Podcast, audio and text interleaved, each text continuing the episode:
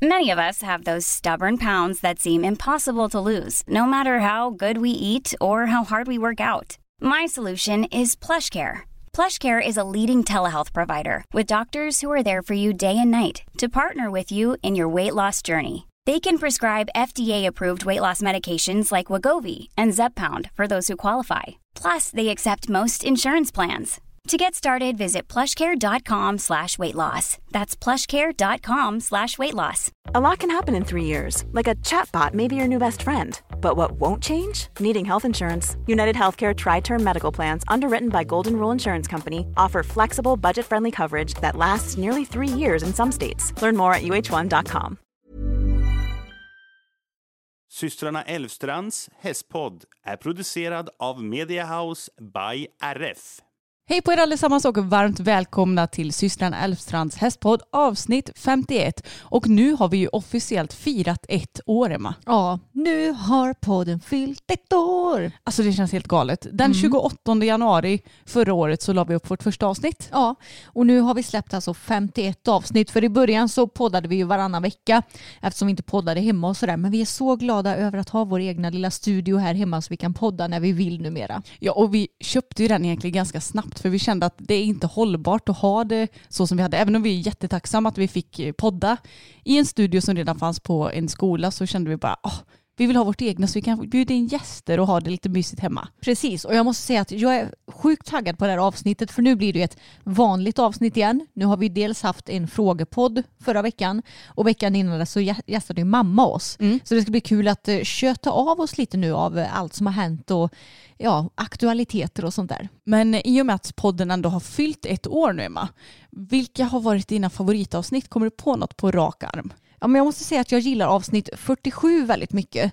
Där vi bland annat pratar om eh, Peder-dokumentären och även Facebook-kärringar. Ja just det. För jag tyckte att det blev eh, ja, men väldigt så här nice, eh, grotta ner oss i ett aktuellt ämne och även ja, men lite blandat med humor och sådär. Eh, och det avsnittet vet jag också är uppskattat av lyssnarna. Mm. Och jag, alltså jag vet knappt om jag kan välja ett avsnitt. Men Nej. jag gillar ju det avsnittet när jag berättar om min dröm där jag har vunnit SM. Ja. Det tycker jag är väldigt roligt. Men ett favoritavsnitt är faktiskt när mamma gästade också. Ja, jag tänkte precis på det Mm. också och det tycker jag verkligen är skitkul. Överlag måste jag säga att jag gillar nog nästan våra senare avsnitt bättre än de vi släppte i början. För grejen att i början var vi ju diskuterade vi lite mer ett ämne i taget i Mm. varje avsnitt och det kunde vi ju göra i början för då tänker jag att lyssnarna lite behöver lära sig vad våra värderingar är och vad vi tycker specifikt om vissa ämnen så att de verkligen kan lära känna oss. Och nu så kan vi prata lite mer allmänt om olika grejer. Mm. Men det är ju roligare att prata om lite allt möjligt tycker jag. Ja, det som poppar upp i skallen och något som har hänt nyligen och något som man läst om. Jag tycker det är skitkul Mm. verkligen. Så jag tycker ändå att våran podd har utvecklats eh, mycket det här året och Mm. att vi har utvecklats att ja, men det känns som att vi är mycket mer avslappnade. Det är ju lite stelt i början när man, när man ska börja med något helt nytt och sitta och prata. Och Mm. även om vi är vana att prata ja, men till folk i en kamera så är det ju lite annat när man ska bara spela in sin röst Ja, jag. det blir faktiskt en helt annan sak och det märker vi mycket också på våra gäster som vi har haft. De har ofta varit lite nervösa Mm. när de har kommit hit, vilket man kan förstå. Den andra gästen som inte har varit nervös var väl Emelie Espegren Mm. och det är för att hon har poddat själv tidigare så hon har ju ändå varit van vid det. Men eh, jag vet om att mikrofoner kan, folk att, kan få folk att bli ganska så spända. Ja, och det förstår jag också. Herregud, det är ju inte helt lätt. Och man ska ha en viss teknik och man ska gärna prata lite mer extra tydligt. Och ja, det är inte helt enkelt. Nej, men vi får hoppas nu på 2021 att vi kan bjuda in lite fler gäster också. Det har ju tyvärr inte riktigt funkat under 2020 då vi har hållit oss hemma och inte vågat åka iväg till någonting utan har följt restriktionerna. Mm. Men vi får hoppas att eh, lite senare på 2021 kunna bjuda in lite fler gäster till podden också. Ja, verkligen. Och det känns som att ni har uppskattat att vi har tagit gäster som, ja, som vi ändå känner lite grann och som eh, kanske inte är de största namnen på ridsportkartan än i alla fall. Nej, Och jag, jag tycker själv att det är väldigt kul för att det känns som att i många poddar så ja, men intervjuas Peder och Malin och alltså alla stora namn. Och det har vi liksom hört. Ja, jag känner man har ju hört det redan. Mm. Vi vill ha något nytt och kul och jag tycker det är mer intressant med inom stationstecken vanliga människor också. Mm, jag med. Och ni får såklart jättegärna skicka in förslag på vilka vi ska, eller som ni vill ha som gäster här. För att det behöver ju såklart inte vara människor vi känner, utan det kan ju vara någon helt annan. Så vill ni skicka lite förslag så kan ni göra det i kommentarsfältet på Instagram till exempel. Där är vi lättåtgängliga, säger man så? Lätt, Lätt tillgängliga. lättillgängliga menar jag. Jag kom på en gäst nu som vi kanske skulle kunna ha med. Jaha. Eh, vår hopptränare Sten kanske skulle vilja gästa något avsnitt. Ja, det hade varit kul. Mm. Han är ju ändå B-tränare i hoppning och han A-banbyggare eller B-banbyggare? Ja, jag tror han är ganska högt uppsatt, eller Ja, vad ska man säga? Precis, han har ju varit med och liksom hjälpt till att bygga banor på typ eh, GHS och sådär till Mm. exempel. Och han är ju väldigt kunnig så då kanske man skulle kunna ha något litet eh, ja, men tipsavsnitt också. Att eh, folk kan skicka in frågor och, som han kan ge svar på. Mm. Lite tips och sådär. Det hade varit kul. Vi får Mm. se om vi får med honom. Han, eh, vi får se om han är så pratglad. vi försökte ha med honom i, ett, i en YouTube-video en gång, Mm. men då funkade inte vår mikrofon så man hörde ingenting vad han sa. Nej, precis. Så ska han vara med får vi nog höja hans mick rätt rejält men det, har ju, det är precis det som jag har sagt om pappa också. Ja. För det är folk som vill att pappa ska vara med också. Men han är, pratar ju väldigt tyst och försiktigt och sådär. ja, speciellt när han blir lite nervös. Ja, när han blir nervös. Oj, oj, då, åker, då åker hans milda röst på. Det är så kul. För säg att jag pratar så här och sen när jag blir nervös då börjar jag prata så här istället. Ja, och så åker axlarna upp på honom. Ja, ja det är så gulligt. Han är som ett litet, litet barn som Ja. blir nervös. Han är så gullig.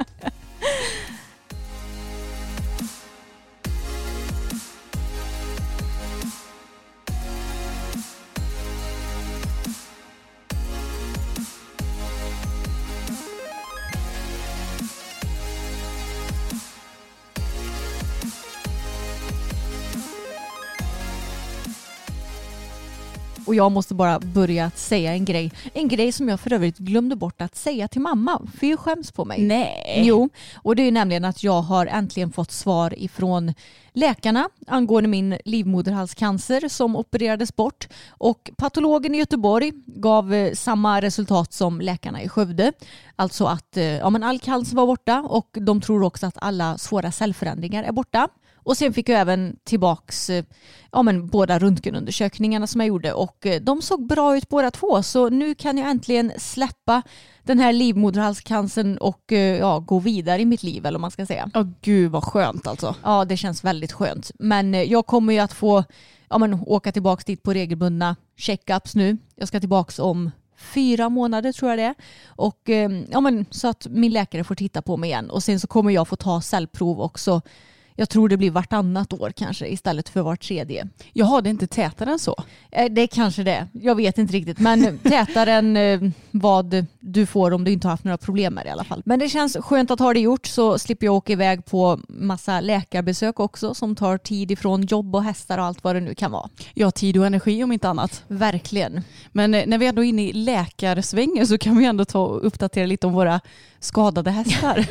Ja just det, jag minns knappt vad det ens var förra veckan med podden för att det har ju hänt ganska mycket med hästarna nu det senaste. Ja, och ni som har följt podden och vår YouTube-kanal vet ju att min kära häst Fokus har varit halt för att han har, ja, men han har ju fortfarande mugg naturligtvis, men det har väl besvärat honom mer helt enkelt den senaste tiden så han har haft lite svullna ben och han var halt. Men roligt nog så är han fräsch nu igen. Han, hans hår är ju fortfarande kvar naturligtvis.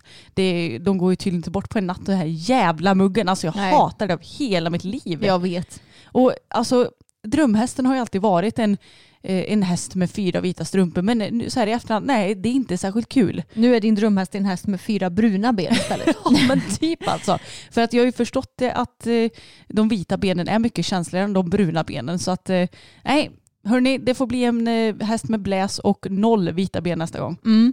Nej men det är mycket bättre i alla fall och även om han har sår fortfarande så Ja, men det känns som att jag har kommit in i en bra rutin med tvättandet och grejandet så att jag tror att det kommer släppa snart. Men det är, det är så fruktansvärt segt och jag önskade att man bara kunde ja, men typ lasra bort såren eller någonting. Ja, jag vet. Men nu är han ju inte halt längre heller. Nej precis, så jag har börjat rida igång honom igen och han känns jättefin. Så det är väldigt kul och jag blir väldigt motiverad på det i alla fall även om det känns det känns ju jäkligt segt att ha något bekymmer med sin häst. Ja, jag vet. Och sen har vi ju lilla Tage, han var ju också halt ja, en dag förra veckan. Ja, och jag tänkte vad, vad är det nu då? Mm. Men det var så kul för då skulle vi rida ut tillsammans med Sigrid som för övrigt har gästat en eh, video alldeles nyligen. Jättekul. Eller gästat och gästat men hon, hon fick vara med för vi tvingade henne lite grann. och eh, då så skulle vi rida ut på tre hästar passade vi på och eh, på vintern så brukar vi ta på dem deras barfota boots från Equine Fusion och eh, då kan ni ju googla en bild för att se hur de ser ut. Men de sitter ju liksom över hela hoven och man spänner åt dem i karleden. Och inget mer med det, liksom, det har funkat varje år och vi red ut och så började jag trava och bara men gud han är ju jättehalt. Och hade liksom, jag, jag kände bara han var ju inte konstig i benen, han hade inget i hoven eller någonting innan vi red iväg. Och så tänkte jag, ja jag får la vända med Tage då. Så det gjorde jag och när jag kommer tillbaka och tar av honom bootsen så inser jag att han har fått skav av sin stackars boots. Ja, och Tage han är världens känsligaste häst så får han minsta, minsta lilla vad ska man säga, sticka på kroppen så är det ju mest synd om honom i hela vida världen. Mm, och det var så roligt också för att jag, jag eh, för att se om det var det som gjorde ont på honom så tryckte jag lite på såret så här, och han bara ryckte upp benet. Så Ja. jag bara okej, men då är det ju garanterat det som stör honom. Så att dagen efter så red jag i paddocken utan några boots och sådär och då har han ju inte något halt. Så att det var ändå skönt att säga okej, det är bara ett sår som bekymrar honom och man vet ju själv hur det är. Vi har ju pratat lite om skav i den här podden. Får du ett skoskav, alltså det är ju skitont. Mm. Ja, verkligen. Så man kan ju ändå förstå honom på ett sätt. Ja, Men sen har vi ju då min eh, klantkärring till häst, Bella. Hon har varit så himla fin den senaste tiden. Och sen så mentaltränade vi i onsdags och efter det så skulle vi också rida för att det var en del av mentalträningen. Och när jag började trava så kände jag att nej, hon känns inte ren. Det kändes nästan som att hon var framhalt liksom i vänstervarv. Och då blev jag så nojig, jaha vad fan har hon gjort nu tänkte jag. Mm. Men som tur var så kunde vår ekiopat Kristin komma ut redan samma kväll faktiskt och titta på henne vilket var jättesnällt. Och eh, hon har tydligen vritt till bäckenet, antagligen i hagen om hon har gjort något bus eller något sånt där. Och så hade hon lite andra fynd i kroppen som Kristin också korrigera. Så jag hoppas nu att eh, med Kristins behandling och några vilodagar, kanske bara med lite arbete från marken, att hon ska kännas bättre igen så att det inte är något värre än så med henne. ja alltså det känns ju så segt när du ändå precis kommit igång och börjat galoppera och så bara jaha, halt igen. Ja, jag vet och hon har känts så himla bra också det senaste. Mm. Men ja, alltså, jag, jag sa att den hästen gör mig fasen deprimerad ibland. För jag älskar henne så mycket, hon är världens roligaste. Men hon är så fruktansvärt klantig och Mm. verkligen en expert på att skada sig själv och det är liksom inte kul. Jag har haft henne i ja, drygt två och ett halvt år nu hon har ju varit skadad hur mycket som helst. Mm, verkligen och det blir så himla tråkigt för att ja, men när man kommer till sådana här stopp hela tiden, Mm. eller ja det blir ju som stopp, då, då, det känns så segt att komma vidare också. Ja, exakt. Och samtidigt så vi har ju vår syn på hur hästhållning ska vara så jag skulle ju aldrig ändra på den heller även om hon klantar sig i hagen. Det skulle hon lika gärna kunna göra om hon gick själv i en liten hage. Ja, Så det spelar liksom ingen roll på det viset. Men eh, det är onekligen irriterande. Ja, och det är så konstigt också för att Bella är ju egentligen en häst som har extrem koll på sin kropp. Hon vet ju exakt när hon backar, om hon eh, är på väg mot någon grej eller Mm. alltså hon har ju stenkoll. Men om man tittar på Fokus till exempel, han har ju ingen koll överhuvudtaget. Nej. Men han skadar sig inte. Nej, alltså då har jag haft honom i över tre år och han har ju aldrig varit skadad. Nej, en, nu är ju enda gången han har varit halt och det har berott på mugg liksom. Ja, exakt. Så det, det är väldigt olika hur de är de där hästarna. Vissa skadar ju sig aldrig känns det som och Mm. andra skadar sig hela tiden. Det är samma med Boppen. Han har ju också haft hur många hagskador som helst eller hovbölder och Mm. ja, senskador har han väl haft två stycken tror jag. Och, Ja. ja, han, har, han har haft det mesta liksom. Så det känns som att å, även om du har hästar som går på exakt samma hästhållning så kommer det alltid vara några olycksfåglar tror jag. Men på tal om boppen då så är det ju skönt att vi har en häst som inte har varit halt nu den senaste veckan. Och han har varit så himla fin verkligen. Jag är så glad. Vi spelade in en flummig video häromdagen som redan ligger uppe på Youtube där vi gör en sketch igen med Karin och Kristina när de får testa att hoppa. Och han var så snärtig sportig och fin och ihop i kroppen och bouncy och härlig. Så ja, jag är glad över att min gamling känns så fin i alla fall. Ja, och alltså han var ju så spänstig så jag började ju nästan fnissa åt det för att ni kommer få se det i filmen men alltså han, ja, han sätter sig verkligen på rumpan innan hindren Mm. och, och lite sådär. Och du bad ju honom om det så att han Ja. gjorde ju helt rätt, rätt men det såg bara så himla roligt ut. Ja, så det ska bli väldigt kul att hoppträna honom nu imorgon. Ja, och jag vet ju faktiskt inte nu när vi spelar in vilken häst som kommer få följa med mig och hoppträna imorgon. Nej, just det. För alltså grejen att fokus är ju fräsch men samtidigt så tänker jag att det kanske kan vara bra om han får komma igång en vecka till och kanske att såren hinner läka lite till. Så det lutar väl åt Tage. Jag tror att det får bli gamlingarna. Ja, han kommer tycka att det är så kul också. Ja, alltså han tyckte verkligen det var så kul sist. Mm. Så ja, han kommer nog inte tacka nej till hoppträning. Nej, jag tror inte det heller. Men på tal lite om mentalträningen, för jag hann ju ändå rida lite innan jag kände att hon var halt i skritten och sådär. Vi har ju nämnt i något tidigare poddavsnitt att eh, Anna har hjälpt dig att hitta en annan sits i sadeln Mm. för att du ska skona din kropp eftersom vi är ju skeva, det är ju alla människor skulle jag säga. Och eh, liksom sätta sig så att vi ska skona våra höfter till exempel. Och jag har ju också problem med min rygg så att Anna hjälpte mig med det också. Och eh, jag kan säga som så att efter att hon hade liksom satt mig till rätta och jag hade ridit en stund, det var nog väldigt jobbigt för min kropp för jag fick huvudvärk. Alltså, Fick du huvudvärk? Ja, jag fick huvudvärk. Min kropp reagerar liksom så snabbt på det att oj, nu, nu är det något som är nytt och nu så, ja, nu, nu är det någonting, det kanske var någon sorts skit som rensades ur kroppen och jag fick huvudvärk liksom. Men vad sjukt. Mm, jag vet och jag känner mig väldigt liksom trött och så också. Mm. Men eh, jag vet ju om att jag har ju eh, vad ska man säga, utmattningssyndrom eller har haft slash har. Så jag vet ju om att det blir ju jobbigt för mig också att introducera nya grejer både för kroppen och hjärnan. Men det var ändå väldigt nyttigt även om jag inte hann testa det så länge. Mm. Men eh, visst känns det väldigt, väldigt märkligt för att jag tror också att kroppen är så extremt van vid att sitta, så här ska du sitta, du ska sträva åt att vara så rak som möjligt och bla bla bla. Mm. Så nu när man, alltså du satte dig väl också snett i sadeln? Ja, jag satte mig lite till höger i sadeln. Ja, och det gör jag också. Mm. För att jag är starkare i vänster sida så väger man liksom upp sin svaga högersida genom att sitta lite ditåt. Mm. Och alltså det känns ju som man sitter som lutande tornet i Pisa i början. Ja, alltså det största som jag kände var ju att vänstra sittbenet känns ju mer i sadeln Mm. än det högra. Precis. Och det är för att det hamnar mer i mitten på sadeln då. Ja men det blir ju det. Men jag tänker också, alltså jag har ju fortfarande inte riktigt vant mig. Ska jag ju vara ärlig och säga. Nej, nej, det kommer ju ta lång tid. Ja, för det är ju så, gör du någon förändring så tar det väldigt lång tid för hjärnan att fatta att det ska bli så att den kan skicka ut rätt signaler till kroppen så att det sker automatiskt. Så det är inget konstigt egentligen, det spelar ingen roll vad du gör för förändring så tar det ju tid. Precis. Men jag måste säga att jag uppskattar så mycket att ha Anna som tränare också. För även om hon inte är vår främsta dressyrtränare så har ju hon också problem med sin kropp precis som oss. Och hon har ju dessutom mycket, mycket mer problem än vad vi har. Mm. Så hon har ju en mycket större förståelse för våra kroppsliga problem jämfört med kanske andra tränare som vi har ridit för förut. Ja men verkligen för att vi har ju ridit för flertalet tränare som har så här, ah, man måste ha tårna framåt och vrider och bänder i ens ben och det gör Mm. ont som fan rent ut sagt och eh, ja, man sätter sig i en helt onaturlig position som är omöjlig att hålla. Mm. Och det är det som är så skönt med Anna, att hon är så här, ja, alltså peka tårna ut, då gör de väl det. Jag känner att jag kan inte riktigt sitta optimalt med tanke på dels min höft och dels med tanke på att vi är väldigt, väldigt kobenta. Då blir det Mm. automatiskt att tårna tippar ut lite tycker jag. På mig blir det nog att tårna tippar inåt. Är det så? Alltså när jag tittar på, det är så kul för när jag tittar på filmer eller bilder på mig som är tagna typ framifrån. Mm. Det, alltså det ser helt sjukt ut. Det ser ut som att mina tår nästan liksom pekar inåt. Så jag brukar alltid få tänka att jag ska liksom vrida ut mina lår så jag får vikten lite mer på baksidan av låren snarare än på knät. Men gud. Ja men jag är ju jättekobent. Ja, Så det blir ju så automatiskt att mina knän är liksom det som trycks emot sadeln. Och det var det som Anna sa eh, när vi tränade också, att du måste lära dig att slappna av i dina ben. Mm. För jag har ju, alltså ända sedan jag var liten, jag gick på tå när jag var liten, så jag har korta hälsenor och är väldigt, väldigt kort i min muskulatur i baksidan.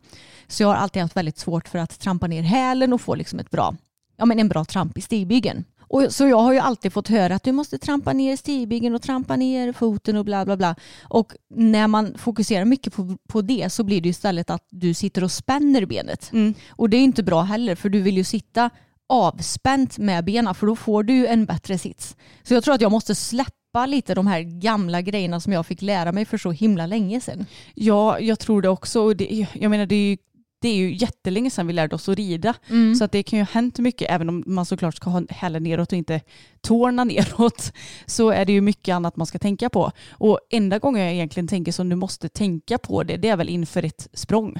Ja, precis. Ett eh, hi- hindersprång Ja, alltså. Exakt, Mm. det behöver jag göra annars så flyger ju skänken gärna bakåt. Mm. Men när man rider dressyr och sådär då, då tycker jag ju det är bättre att ja, men ifall du sitter och spänner dina ben när du rider dressyr och speciellt om du ska sitta ner i traven då blir du ju mer studsig och eh, ja, men det blir att hästen står emot mer för att du sitter och kanske spänner dig. Så ifall du slappnar av i benen kommer du också att slappna av mer i kroppen och då blir också hästen mer avslappnad. Mm, och det låter ju väldigt enkelt att bara slappna av i benen, men Mm. det är skitsvårt. Ja, Så det är ju någonting som vi alla behöver jobba på tror jag. Men det är väldigt intressant det här med sitsen för att jag tror att många av oss kan nog alltså, utveckla sitsen väldigt mycket men kanske inte just så här, ah, men jag ska bli mycket rakare i ryggen eller så här, utan att man kan få en mer funktionell sits och det gäller ju bara att hitta de verktyg man kan för att få en sådan.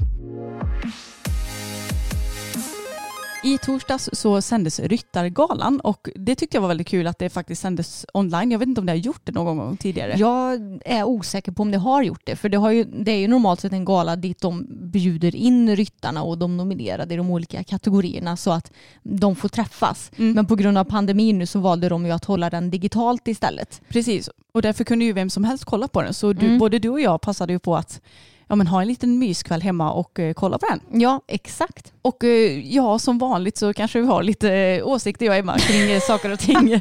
alltså, ni får inte tro att vi på något vis är eh, vad ska man säga, negativa eller arga eller irriterade eller sånt. Men vi tänker ju på en hel del saker och jag tror Mm. att säkert många håller med oss och många kanske inte håller med oss och det är Ja. helt okej. Jag vet om att vi fick eh, många positiva kommentarer om våra tankar kring Peder-dokumentären. Ah. För det känns ju som att nästan alla har ju varit eh, bara positiva den. Men Mm. vi hade ju lite djupare tankar och funderingar och ändå lite kritiskt ställa till vissa grejer. Ja, och man kanske kan fundera på hur, hur djupa tankar vi kan ha kring en gala egentligen. Det kanske inte är så djupt, men eh, vi tänkte snacka lite om det i alla fall. Ja, men jag tänker att det, det finns nog många som inte har tittat på den här galan, Anna. Mm. Eh, ska vi bara berätta lite vad det faktiskt var för sorts gala? ja och eh, det är ju en gala där det delas ut priser till ja, men olika eh, ryttare och Kuskar kanske? hästskötare och alltså det, det är lite olika folk. Mm. Årets ridskola fanns ju till exempel, Mm, årets ridlärare. Och ridskolehäst. Mm. Mm. Ja, lite sånt. Ja. Alltså lite blandat inom ridsporten helt enkelt. Precis, och det är Svenska Ridsportförbundet som ja, men håller i, eller jag vet inte om de håller i den här galan, men det är ju, eh, det är väl, jo, jag tror det va? Ja, det är ju deras gala liksom. Ja, precis. Sen är det väl lite sponsorer och sånt där. Men jag orkar inte riktigt hålla koll på allt inom ridsporten känner jag. Nej, verkligen inte. Och det var ju Henrik Jonsson som eh, höll i själva galan, eller var huvudprogramledare. Ja, Och vid hans sida så fanns Lina Dolk, Lisen Bratt Fredriksson och Elisabeth, vad heter hon i efternamn? Lundholm. Lundholm, just det. Mm. Eh, Så det var ju de fyra som egentligen var huvudaktörer. Ja, de enda som var på plats och resten av alla, ja men de som var nominerade och de som vann priser var ju med online istället helt enkelt. Mm. Och jag måste bara börja med att säga att jag tyckte att deras, vad kallar man det för, podie var så himla häftigt. För det var format som en hästsko som då stod runt och hade själva programledandet vid. Det är klart som fan att du tänkte på det. Det tänkte inte jag på. Jag, jag kommer inte ihåg någonting om hur det såg ut faktiskt. Är det sant? Ja det är sant men jag lägger ju inte märke till sådana här detaljer. Nej, du. nej, det gör ju inte det. Men jag, det tyckte jag var väldigt eh, fint i alla fall. Mm. En helt random grej. Ja, verkligen. Nej, men jag jag och Anna, vi gick ju verkligen in och skulle titta på den här galan med neutrala ögon, som vi ju alltid gör. Mm. Eh, har en liksom neutral inställning, men jag tyckte att det var så otroligt cringeigt nästan hela galan. Jag håller faktiskt med, tyvärr. Mm. Och eh, alltså, den största anledningen till cringen var ju Henrik. Ja, ja men jag håller faktiskt med. Och jag vet om att han brukar väl vara programledare för den här galan. Och det kanske är annorlunda eh, för honom när, man ha, när han har det i verkligheten tillsammans med när det sitter folk framför honom och sådär. Och så kanske han blev nervös nu när det skulle vara folk som kollade online och sådär. Men han stakade sig jätte, jättemycket hela tiden. Han sa fel namn någon gång. Han sa Maria Karle istället för Marie Karle Mm. som var nominerad till Stjärnornas stjärna och kom topp tre där. Ja, och sen så skulle han ju intervjua ehm, Tia. Tia, ja, jag ville alltid säga Kia av någon anledning. Mm. Eh, som vann Årets hästskötare. Hon Mm. är hästskötare åt eh, Henrik von Eckermann. Mm. Eh, och alltså den intervjun var bara så här, jag bara nej, jag får gå och hämta en kudde för jag, jag tror jag dör lite här nu. Så. Och eh, jag vet inte ens hur man ska förklara det men det kändes bara som att så här, inga frågor var direkt bra. Det var så här, har ni snö i Tyskland? Alltså, ursäkta men hur är det relevant till hennes arbete? Ja, jag vet. Och jag tyckte också det var så tråkigt för att eh, i de flesta fall så hade de gjort en väldigt fin film till den som Mm. vann. Så att det var så här, ja men man visade lite hur de arbetade och det var filmer från ridskolor och hej och hå. Mm. Men sen så blev det liksom, det förstördes nästan lite av intervjun efteråt. Ja, så jag kunde inte bara varit filmen så var det klart Ja, sen. men jag tycker alltid att det blir cringeigt också när någon ska vara med online. Ja. För det hamnar väl hela tiden typ lite före och efter så det blir lätt att man pratar i munnen på varann och ja, man blir liksom osynkade och de flesta blir mer obekväma också jämfört med om du liksom står med någon i verkligheten. Jag själv hatar videosamtal, jag hatar att prata i telefon men jag har inga problem att eh, prata med någon liksom i verkligheten. Nej, och det är precis samma här. Mm, precis, och det blir ju därför extra cringeigt då att titta på den här galan när det var såna, så mycket sådana inslag med. Ja, och dessutom när de skulle prata engelska på, top, på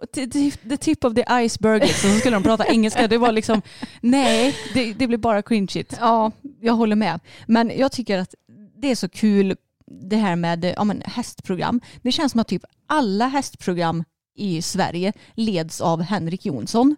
Och det känns som att de gör det bara för att han är Malin Barriards man. Jag vet. Och egentligen så känns det som att visst, han kan ju säkert en hel del om hästar med tanke på vilken fru han har. Mm. Men samtidigt så tror jag inte jag att han bryr sig så mycket om hästsporten på det viset. Nej, alltså jag tycker att du hör på honom när han pratar att han inte har koll.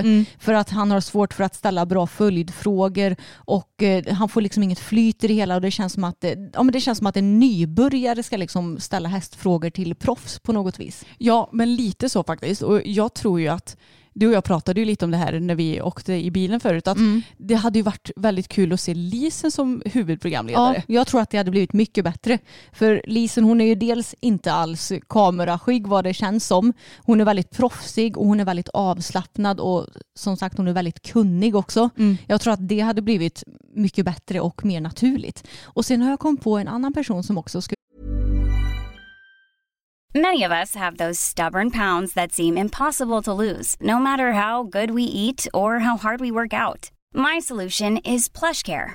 PlushCare is a leading telehealth provider with doctors who are there for you day and night to partner with you in your weight loss journey. They can prescribe FDA-approved weight loss medications like Wagovi and Zepbound for those who qualify. Plus, they accept most insurance plans. To get started, visit plushcare.com slash weight loss. That's plushcare.com slash weight loss. Cool fact a crocodile can't stick out its tongue. Also, you can get health insurance for a month or just under a year in some states. United Healthcare short term insurance plans, underwritten by Golden Rule Insurance Company, offer flexible, budget friendly coverage for you. Learn more at uh1.com. kunna vara bra som programledare tror jag. Jaha. Patrik Kittel. Ja, det Tror du tror jag det? också. Jo. Nu var ju han visserligen nominerad och sådär så det hade ju kanske blivit lite svårt. Men... Och vinnaren är jag. Ja, precis. Men han är ju också liksom väldigt framåt. Han är ju väldigt trevlig och har en väldigt eh, vad ska man säga, positiv utstrålning. Och sen så kan ju han såklart mycket också. Så jag tror att det hade blivit mer naturligt att ha någon som faktiskt har lite bättre koll Ja, och, och som mer- brinner lite mer för det. Precis, och inbiten i själva hästsporten. För det Exakt. känns som att även om man förstår varför han är där lite grann så ah, han har in- inte riktigt där att göra ändå. Nej, han har ju inte någon bakgrund inom sporten. Och när man pratar om ridskolor och sådär, det har väl inte han någon koll på. Nej, jag tänker det med. Så jag vet inte, det blir lite konstigt bara. Och vi sa också att varför är det så att så fort det är någonting med ridsporten att göra så ska det vara så fruktansvärt stelt också. Ja, jag tycker verkligen det. Mm. Vi, visst att det är mycket prestige i ridsport och att det är så här, vi håller på med våra djur och vi brinner verkligen för det. Men snälla kan de inte bara skaka loss axlarna lite och slappna av lite? Det var liksom, jag sa det till Emma, varför kan det inte vara något så här årets avramling? Mm. Så hade man fått se eh, tio olika klipp där någon åker av och kanske inte skadar sig. Då. Där är det ju lite hemskt om någon bryter armen eller benet. Eller, något. Det får vara harmlösa avramlingar. Ja. Liksom. Men det hade varit ett skitroligt pris. typ. Mm. Man hade fått skratta lite mer. Det hade blivit lite mer alltså, avslappnad stämning på det hela tror jag då. Mm, precis, ja det, det hade gått att få till själva galan mycket mer avslappnad och underhållande för alltså den var jättetråkig att kolla på tycker jag. Ja det var faktiskt inte så roligt. Jag, jag hade föredragit om det varit lite mer, visst nu kanske det är ännu svårare när det sker digitalt, Mm. men lite mer intervjuer, lite mer inslag av saker och ting. Mm.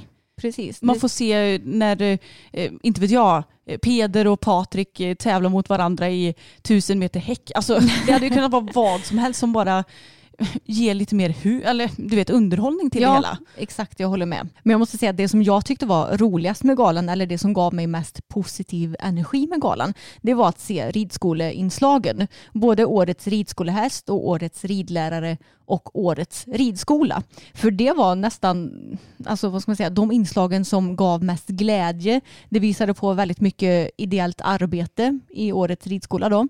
Och sen tyckte jag det var kul att årets ridlärare kommer ju från våra hoods, Mm. ifrån Jutagården i Skövde. Och det var också kul för hon berättade ju att de har sina ridskolehästar på lösdrift. Och det är precis det vi har pratat om här i podden, att om vi själva hade haft en ridskola så hade vi haft dem på lösdrift. Och sen att de kan ha en box som de kan komma in i, ja men liksom inför lektionerna. Mm, precis. Hade haft dem på lösdrift, säg att lektionen börjar klockan fyra, då får de komma in vid ja, men kanske två för att torka. Mm. Eller ett, två, det beror på hur gegget är ute. Ja. Torka till, få lite mat, vila lite, gå på lektioner, när de är klara, ut i hagen Mm, igen. Exakt. Det hade varit perfekt och Ja. det verkar ju vara exakt så de har det. Ja, och hon berättade ju också att de köpte väl in de flesta hästar som treåringar och utbildade dem själva och det är också svinsmart. Ja, och alltså vad roligt det lät eller? Ja. Jag har aldrig egentligen känt mig särskilt sugen till att hålla någon ridskola eller äga någon ridskola eller sådär.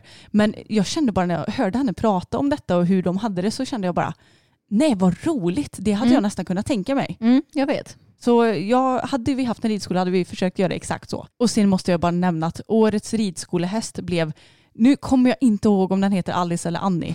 Jag tror den heter Annie. Ja, men det var en jättegullig skäck i alla fall. Mm. Och man kunde verkligen förstå varför den blev årets ridskolehäst. De hade ju varit ute och tävlat både hoppning och dressyr och den verkade vara extremt populär att ha med på lektion. Så ja, alltså den var så gullig och jag blev bara, alltså jag kände hur hela hjärtat bara fylldes med glädje när jag, såg vet. den. Vi har ju så mycket relationer tidigare till ridskolehästar också. Ja. Så jag tycker det är väldigt kul att se sådana inslag. Och även ifrån årets ridskola. Mm. Det var också väldigt inspirerande att se. För när vi var yngre så var det ju lite Ja, men vi ville vara med i ungdomssektionen så snabbt vi bara kunde. Vi ville hjälpa till på tävlingar så snabbt vi kunde och senare vara med i tävlingssektionen och arrangera tävlingar.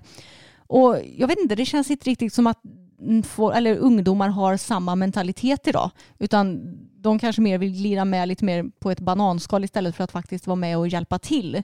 Men på den här ridskolan så kändes det verkligen som att alla var med och hjälpte till och jobbade verkligen ideellt så som det ska vara i en förening. Ja, jag håller verkligen med. Det kändes som att eh, alla gör det de kan. För så är det ju inte alltid i många föreningar. Jag vet att det är jättemånga som pratar om det runt om våra län, att man får jaga funktionärer inför tävlingar och Mm. man får, det är ofta samma personer som sliter arslet av sig för att eh, få ihop alla tävlingar och ja, men du vet alla fixardagar man ska måla och greja. Ja. Och det är så härligt att se att de verkar ha ett sånt samband allihopa. Ja, och de verkade ha väldigt kul också. Mm. De inslagen visade ju verkligen på glädje och även, ja men det var mycket mer avslappnat tycker jag än själva galan i sig. Verkligen. Men vilken blev årets ridskola nu Emma? Det var Klagshamns ryttarförening nere i Skåne och de såg ut att ha det väldigt eh, fint på sin anläggning och nära till havet och sådär. Ja, man fick ju se när de skrittade runt där i vattnet och jag bara åh, jag vill också. Ja, det är det som saknas här hos oss kan man säga. Men en liten grej om just eh, Henrik Jonsson är att eh, vi festade lite på Göteborg Horse Show under, är det tre år sedan Ja, nu? det är nog säkert tre, fyra år sedan. Det är Ja. ett antal år sedan i Ja. alla fall. ett tag sedan. Och eh, då var vi på Gotia och festade lite där i loungen eller vad ska man kalla det. Mm. Och där brukar ju ändå en del ryttare hänga och lite mer alltså, Göteborg Horse Show-folk alltså, Mm. som är där och tävlar och så. Och då var Malin och eh, Henrik där bland annat och höll på att dansa loss. Och eh, ja, jag vet inte om Henrik var lite störd av hur nära vi dansade om, vilket vi inte gjorde. men eh, ja, det tyckte han. Så han pekade finger åt vårat gäng. Ja, Alltså det är så roligt. Det är typ det enda jag kan tänka på när jag ser Jag honom vet, dessutom. jag också. Så därför kan jag inte ta honom riktigt seriöst Nej. eftersom han har pekat finger åt oss. Jag vet, så kul. Helt oprovocerat. Mm. Det var inte så att vi gjorde någonting liksom. Nej, och om vi gjorde något så får han gärna förklara vad. Jag tror inte vi var så wild and crazy som Kristina hade sagt här. Nej, nej, inte direkt. Och det var inte så att alltså, jag hade förstått om han hade blivit irriterad om vi hade varit svinnära dem. Men jag Mm. menar, alltså, vi hatar ju när folk är närgångna själva, så varför Mm. skulle vi göra så? Ja, precis. Det är Nej, så kul. Så det, det är mycket det som vi tänker på när vi ser Henrik om det man blir säger ju så. så. Jag fick ett eh, DM på min privata Instagram där det var en tjej som skickade en bild på en nosgrimma till mig. Och det här kanske kan låta lite, lite, lite dubbelmoral, I know, men jag ska förklara hur jag tänker också. Det var nämligen så att det var en nosgrimma med kedjor under till.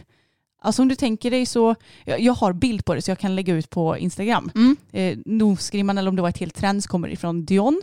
Och vi har ju LG Bridal, ett bettlöst alternativ, där det finns som en liten kedjedel under själva hakan på hästen. Och Alltså jag, vet, jag vet inte hur mycket nytta eller onytta just den gör, men du och jag är ju ändå duktiga på att spänna våra nosgrimmor så löst att hästen kan hålla på och tugga och greja med munnen hur den nu än vill göra. Mm. Men jag tänkte direkt när jag såg den här nosgrimman att hamnar den här i fel händer så kan den göra så otroligt mycket skada. Och jag tyckte det var helt sjukt att på ena nosgrimman som fanns så fanns det kedjor både på själva nosgrimman, alltså den engelska, Mhm. och på snokremmen. Men herregud. Ja, och jag tänker bara att det här är så mycket att ta ett steg i fel riktning tycker jag. Ja, och det känns otroligt omodernt. För jag vet att eh, vi tyckte att det var konstigt och sjukt när de dubbla nosgrimmorna kom för några år sedan. Eller det är ganska många år sedan nu. Och, och sen nu det senaste så känns det ändå som att folk har blivit mer medvetna om eh, hästars eh, välfärd och sådär. Och så kommer en sån här nosgrimma nu. Det känns bara så fruktansvärt omodernt. Ja, och jag känner också vilken funktion har den egentligen? För att en nosgrimma ska ju spänna så pass löst att den inte ska hindra hästen från att gapa och, och så här. Och folk säger ju två fingrar, men jag brukar ju typ kunna stoppa in flera händer nästan. Ja. Eh, men jag, jag förstår bara inte, vad är syftet? Ja, jag fattar inte det heller. Alltså, man får väl hoppas att syftet är att det ska se snyggt ut. Men eh, samtidigt så känner jag, nej, alltså det, det ser bara dumt ut med en kedja där också. Ja, och det är ju inte så att alltså, kedjan syns ju ändå inte för den sitter ju inte på nosryggen, den sitter ju under hakan. Ja, just det. Ja, men Ja. då måste ju ha någon funktion att den ska bli starkare eller något sånt där. Ja, det är ju precis det jag tänker. Och då tänker jag också de här som verkligen spänner åt sina pullback Ja, nosgrimmor, fy fan. de kommer ju alltså, utnyttja den här kedjan väldigt mycket känns det som. Mm. Och att det finns både på snokrem och själva nosgrimman. Ja, nej, jag nej. fattar inte alltså. Inte jag heller. Fy till Dion som har tagit fram de här. Mm, jag vet. Mm. Och som sagt, det kanske är lite dubbelmoral med tanke på att vi har träns hemma med en kedja under hakan. Men som sagt, vi vet ju hur vi spänner våra träns också. Mm. Det är inte så att vi drar ihop käften på dem bara för att det sitter en kedja där under. Nej, men jag vet inte. Det kanske kan finnas någon eh, funktion att det finns kedja på bettlösa träns. Jag är ingen expert på det. Nej, inte jag heller. Det är bara att det funkade så bra på fokus. Jag fick ju låna eh, vår dressyrtränare Mirandas eh, träns och det funkade bra som det var. Så då beställde jag ett exakt sånt för att jag tänkte att ja, det funkar bra, vi kör på det. Ja. Men sen har jag också tänkt så här att jag hade ju snarare velat se nosgrimmor som kanske har elastiska insatser någonstans. Mm. Så att de kan bli ännu mer rörliga. Så att om man eh, alltså spänner den löst, att de kan röra sig ännu mer om hästen skulle vilja gäspa eller gapa eller vad den Mm. än vill göra. Men sen så kom jag på i nästa tanke att det borde ju nästan de här som gillar att spänna åt nosgrimmorna kunna utnyttja om ännu mer. Ja, precis. Själva grundtanken är god men jag tror verkligen att sådana nosgrimmor skulle utnyttjas och kanske också även på tävling för då kanske man kan spänna åt den extra mycket och sen när det blir kontroll bara "Ah, ja men det får ju plats två fingrar här bara för att den är elastisk så kan man Precis. trycka ut den. Så att det, det var det jag tänkte i nästa tanke, att det kanske inte var någon så smart idé av mig. Ja, jag vet knappt vad vi ska ha för slutsats med det här, mer än att vad är det för utrustning som produceras egentligen? Ja, det, men jag håller med och ni som följer oss vet ju om att vi tycker att less is more när det kommer till det mesta. Och eh, vi skulle lika gärna kunna rida utan nosgrimma på alla våra hästar för vi märker ju absolut ingen skillnad Nej. eftersom de ändå inte gör någon nytta. Nej. För vi använder inte våra nosgrimmor till att liksom trycka ihop käften på hästarna. Men eh, ja, nej, så det är så tråkigt att bara se sådana här grejer som dessutom kan komma i okunnigas händer också. Men om vi ska ta och snacka om något lite mer positivt som vi har sett på sociala medier det senaste så har Grevlunda Showjumping, alltså Lisen och Peders vad ska man säga, gård slash företag, lagt upp en väldigt härlig film den 21 januari på Instagram där Allan, alltså H&M All In, Peders eh, ja, mest framgångsrika häst, Mm och Fleku, eller Fliku, jag vet inte hur man uttalar den hästens namn. Men de går i alla fall tillsammans i en hage och man ser att de liksom busar med varandra och att de har det gött. Och jag tycker det är så härligt att se att en av världens absolut bästa hopphästar får gå tillsammans i en hage med en annan häst och verkligen få vara häst. Ja, men jag håller verkligen med. Och det som jag tycker om, eh, alltså också utöver att de går tillsammans och har det mysigt tillsammans, Mm. jag tycker det är härligt att se att inte ens hos toppryttarna så behöver täckena matcha. Nej. För ena hästen har väl ett halstäcke som är i en helt annan färg mot Ja. själva kroppstäcket eller vad man ska säga. Exakt, och en annan positiv grej det är att eh, du ser att hästarna inte har jättetjocka tecken heller. Mm, precis, det, det är inga, som vi nämnde i vår eh, skämtvideo, det är Nej. inga tusengramstecken de har på Nej. sig direkt. Exakt, utan det ser ut att vara eh, tecken väl anpassade inför årstiden och hästen. Liksom. Mm. Ja, och det känns så lättande att se att det faktiskt finns toppryttare som har det så här. För att vi reagerade på en video där vi kollade på Edvina Topps Alexanders Mm. eh, gård, eller ja, det är väl inte bara hennes, men eh, Topps gård så. Och där fick ju hästarna inte ens gå ut, vissa av dem, utan ja, det var några som typ fick vara ute i en liten ruta i en timme med övervakning. Mm. Och då är det väldigt skönt att så här, så här ser det ut hos Lisen och Peder. Precis. Här får de gå tillsammans och ha det gött. Ja, även världens bästa häst. Liksom. Och om en av världens absolut bästa hästar kan göra det, ja då kan alla hästar göra det. Ja, Kan jag garanterat säga. Ja, ni förstår ju säkert att eh, vi tycker att Lisen och Peder och gänget på Grevlunda är väldigt bra förebilder för liksom hela ridsport-Sverige och de är ju sjukt duktiga, har väldigt, väldigt bra värderingar när det kommer till både träning och hästhållning och allt det nu må vara. Och en annan person som jag också tycker är väldigt duktig och har vettiga tankar det är Jens Fredriksson. ja kanske inte så konstigt. Nej, kanske inte så konstigt för de har ju säkert blivit fostrade på samma vis och har samma värderingar med sig sedan barnsben. Och de är ju båda två väldigt duktiga och har ju båda två varit en stor del av det svenska landslaget liksom nu den senaste tiden. Men jag hittade en liten intervju med Jens på Dressage Powers hemsida och den här intervjun har några veckor på nacken nu tror jag men jag tänker att det som han säger det är fortfarande väldigt aktuellt och jag tyckte att det var vettiga grejer så jag tänkte dela med mig av dem här i podden. Spännande, jag har faktiskt inte sett den. Nej, jag vet. En fråga som Jens fick då var, kan man se hur ridningen i ridhus fungerar genom att rida ut? Och då svarade han, hur hästen är att rida utomhus är ett kvitto på hur du rider den inne. Har du hästen väl framme har du inga problem ute. På en uteritt kan det komma en traktor eller en hjort och då märker om hästen litar på dig och har förtroende. Kan du rida genom eld och vatten har du gjort ett bra jobb. Jag har en beundran för islandshästryttarna och deras förmåga att inte fastna i manegen. Anledningen till att jag skrattar nu det är för att min häst har inte riktigt förtroende för mig än, alltså fokus. Mm. För vi red ut senast idag och red på ett gärde. Och då var det rätt vad det var en hare som skuttade iväg som hade gömt sig och var ändå väldigt nära oss. Ja. Så fokus tvärnitar och vänder.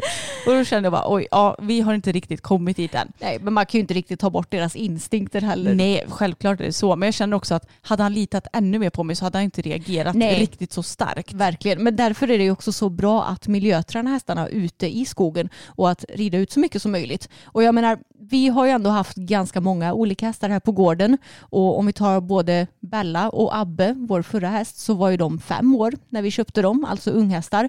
Men nästan det första vi gjorde var ju att rida ut på dem. Mm. För de ska ju vänja sig vid det vid början och jag menar båda två var ju vana vid det sedan tidigare. Men ändå ett nytt ställe, då är det lika bra att man får gjort det med en gång. Riva av plåstret så att säga. Ja, exakt. Och det är kul för det känns ju som om både Jens och Peder har de här värderingarna och jag vet ju om att de rider ut mycket. Vi har ju en kompis som har jobbat hos eh, Peder och hon sa att jag blev helt förvånad över hur mycket de red ut där. Mm. Och det är jättekul att höra från någon som har lite inside information. Ja, och det är väldigt inspirerande att se och vi vet ju också själva hur mycket det går att göra i skog och mark. Man behöver inte bara vara låst vid att dressyrarbete sker innanför fyra väggar. Och här är också en intressant fråga om betsling. Då är frågan kort och gott, betsling, hur tänker du? En häst blir tung i handen för att den har en oförmåga att bära sig själv. Nyckeln är att få den att vinkla i bak så att den kan bära upp sin framdel.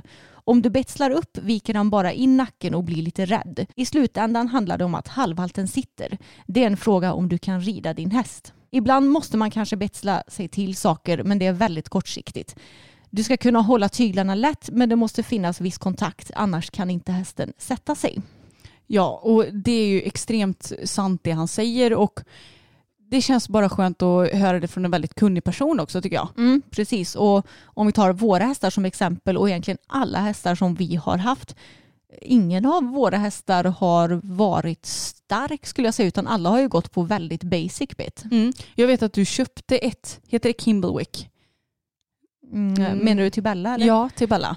Men Ja. jag, du använder det typ aldrig. För Nej. att jag vet att förra ägarna sa, eller uppfödaren slash ryktaren sa att ja men hon kan bli lite stark på uteritt så då har vi ridit på det här. Ja, Men du precis. kände väl ganska snabbt att nej men ja, det jag, behövs inte. jag tyckte att det var, blev för skarpt ja, henne. för hon, vek in. Ja, precis. Hon vek bara in liksom nosen. Hon är ju väldigt, eh, väldigt känslig. Och det är därför som jag är lite så här, vi är ju inga fan av kandar. Nej. För att det är ju väldigt, väldigt skarpa bett. Och du ser så tydligt på hästar som går på kandar att de bara liksom viker in nosen för att komma undan. Precis, och det tycker jag man ser på många olika bett också. Mm. Det är ju många som får en fin känsla på sig Pessoa-bett. Mm. Men det är ju egentligen en falsk känsla för att hästen Mm. gärna bara rymmer ifrån din hand. Ja, precis. Det är ju det som Jens säger att eh, den blir lite rädd hästen. Mm. Och det tror jag är väldigt sant. Att de bara försöker komma undan det skarpa genom att vika in nosen. Mm. För då får de inte lika mycket tryck i munnen liksom. Nej, precis. Men det är ju också väldigt, väldigt viktigt att ha kontakt till handen. Och det är någonting som jag har insett på senare år. För förut så har jag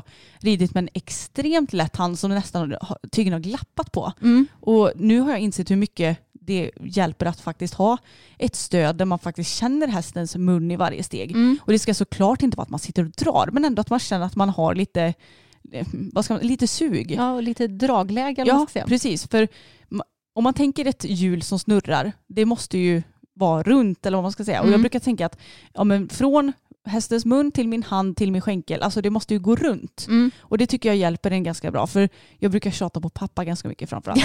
Han är ett fan av väldigt långa tyglar, väldigt lite kontakt och det funkar på vissa hästar. Men det funkar ju inte att rida så och kunna få ihop hästen. Nej, precis.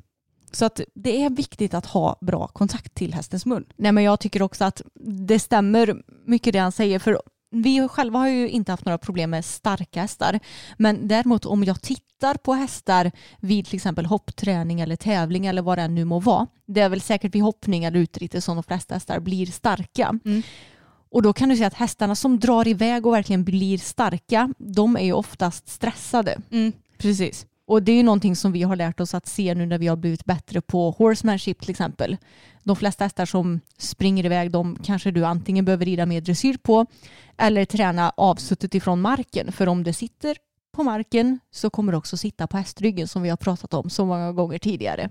Lösningen långsiktigt är ju inte att stoppa in ett skarpare bett i hästens mun. Nej, som sagt det funkar ju för den träningen då kanske men inte längre än så. Eller ja, det gör det väl men, men det är ju inte ett långsiktig lösning i alla fall. Nej, inte som vi skulle göra i alla fall. Nej. Det fanns ju såklart också fler frågor som var väldigt vettiga, men jag valde ut två stycken som jag tyckte var intressanta. Men ifall ni vill gå in och läsa den här intervjun med Jens och se hans svar på fler grejer så är det bara att gå in på dressagepower.se och så finns det under nyheter. Som ett litet avslutande ämne i den här podden så tänkte jag att vi skulle ta upp lite om det här med barbackaridning. Är det något du gillar Emalle? Nej fy fasen! det, det är nog något som jag ogillar eh, allra mest. Och sen kanske det beror på att Boppen och Bella de är inte direkt några barbacka-hästar heller. Nej, alltså man kan säga så här, Boppens manke vill man inte ha mot blygdbenet. Nej, och han vill inte heller att man sitter upp barbacka på honom för han är jätte, jättekänslig vid uppsittning. Vi har ju pratat om det tidigare. Så han vill ju inte att man sitter barbacka på honom.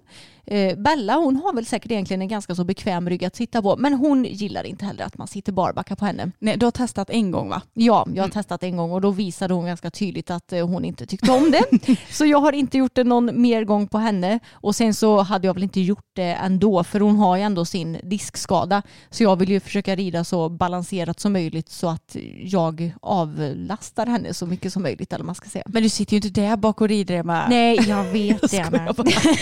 Nej, och jag har ju ridit lite mer baka- barbacka än vad du har gjort. Eh, Ja. En gång på fokus, inte mer än så länge för att han är fortfarande kan vara lite explosiv när han blir rädd för saker. Och då känns det som att ja, då ligger jag ju där på backen Japp. eh, ganska snabbt om han eh, flyger iväg. Och Tage, ja gud jag kan ju inte ens räkna många gånger i barback på den Många skiten. gånger. Ta- eh, mycket tack vare YouTube också att vi har spelat in diverse filmer. Ja, vi har ju till och med ridit utan utrustning med bara en halsring. Japp. Och jag tvingade upp dig också. Ja, fy fan det var inte kul. Alltså jag har sånt kontrollbehov också så jag tycker det är jättejobbigt när, när saker och ting inte är som vanligt. ja, men det är jobbigt men det är faktiskt utvecklande också att utmana sig själv så mycket. Ja, jag vet. Men tycker du att man måste rida barbacka? Nej, absolut inte. Eh, Snarare tvärtom så ser jag väl inte riktigt syftet med det mer än att det kanske kan vara mysigt eh, och att du tränar upp din balans. Men just för hästens del så tror jag verkligen inte att det för något positivt med sig eller man ska säga. Nej, alltså jag tänker att för hästen så kanske det är bu eller bä. Visst, det kanske kan vara alltså, sämre för hästen om man verkligen sitter och studsar högt över hästens rygg och att ja, men man har noll balans. Men samtidigt så är det så här, ja, jag tror inte hästen bryr sig så mycket. Nej.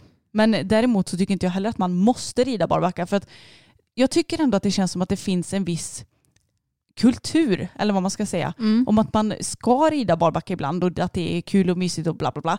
Ja det är det väl, men jag tycker också att det är väldigt mycket upp till var och en hur man trivs att rida. Ja, verkligen. Och jag menar, har du en häst som det funkar att rida barbacka på och att du själv tycker att det är kul, köp på det. Men ifall du själv inte tycker att det är kul, ifall din häst inte trivs med det, nej då ska du inte tvinga dig själv att göra det. Nej, för man måste inte. Alltså verkligen inte. Men jag måste säga att jag är lite sugen på att skaffa en sån här barbacka-padd. Alltså du har tjötat om det i flera veckor nu. Jag vet, men det ser så smidigt ut. För jag tycker att det jobbigaste är ju att hästen är ganska alltså, glansig och hal. Och så att ridbyxorna eller vad man nu har på sig för byxor blir så sketna. Ja, jag vet. För jag har hittat en barbacka-padd som ja, men den är typ i mocka bara och så har den sadeljord och så har den som ett handtag. Så det är skitbra också. Skulle man känna så här att okej men nu ska jag bryta av från galopp till trav och jag vet att det är lite studs de två första stegen. Då kan man bara grabba tag i det där handtaget så sitter man stabilt. Mm, precis, det låter ju smart. Mm, så vi får se, det kanske får utökas lite. Och jag tänker också så här, om man ska iväg och bada med hästarna kan man ha Ja, barbacka-padden. gud vad smart. Jag vet, då behöver man inte blöta ner sadeln. Och dessutom så slipper hästen få en precis på ryggraden också, det blir lite mjukt för den. Men jag tyckte det var så klokt för jag hittade en barbackapadd där det stod typ vår barbackapadd har inga stigbygelfästen för eh, vi tycker att ska du ha stigbyglar så ska du ha en ordentlig sadel. För att, alltså en barbackapadd är ju egentligen bara ett tjockare schabrak. Nej men Ja. lite så. Och då ska du inte ha ett par stigläder som sitter och trycker på två punkter på hästen Nej. som stör ryggrad och allt vad den nu har för Precis. grejer där. Så att då behöver man ha en sadel. Så ja, det får kanske bli en sån i framtiden. Men det är inte så här att jag kommer rida asmycket barbacka bara för det. Ja men nu är det dags att runda av det här avsnittet och jag tänkte bara säga att i nästa avsnitt så kommer vi ta upp lite om kiropraktik och naprapati och sånt där för att jag och Emma går ju regelbundet till en naprapat och jag fick in en fråga vad man ska välja, vad är bäst och hur vet man vilken person man ska gå till och hur valde ni eran och sånt. De frågorna kommer ni få svar på i nästa avsnitt. Mm, och jag har också ett par grejer som vi ska ta upp då. För vi får ju hela tiden tips ifrån er lyssnare, vilket är guld värt. Så ifall ni kanske inte har fått eh, vad ska man säga, någon fråga besvarad specifikt i ett avsnitt så har vi med stor chans den på lager till ett kommande avsnitt. Ja, och det är så kul för vi får så mycket inspiration av er. Ja. Man vill bara podda och podda. Jag tycker det här är så roligt. Jag håller med, men det är ju samma på YouTube. Där får vi också jättemycket inspiration ifrån våra tittare. Mm. Och det är verkligen guld värt som vi sagt. Men tack så jättemycket för att ni har lyssnat på dagens avsnitt. Glöm inte att prenumerera på podden. Om ni inte redan gör det så får ni ha det jättebra så hörs vi nästa vecka. Det gör vi. Hej då!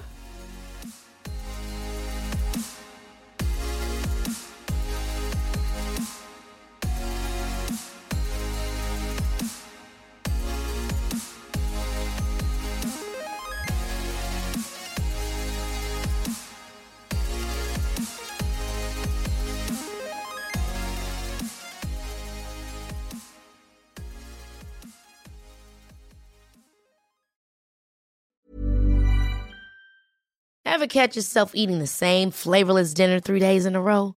Dreaming of something better? Well, HelloFresh is your guilt-free dream come true, baby. It's me, Gigi Palmer. Let's wake up those taste buds with hot, juicy pecan crusted chicken or garlic butter shrimp scampi. Mm. Hello Fresh. Stop dreaming of all the delicious possibilities and dig in at HelloFresh.com. Let's get this dinner party started. Hey, it's Paige DeSorbo from Giggly Squad. High quality fashion without the price tag. Say hello to Quince. I'm snagging high-end essentials like cozy cashmere sweaters, sleek leather jackets, fine jewelry, and so much more. With Quince being 50 to 80% less than similar brands. And they partner with factories that prioritize safe, ethical, and responsible manufacturing. I love that. Luxury quality within reach. Go to quince.com slash style to get free shipping and 365 day returns on your next order. Quince.com slash style.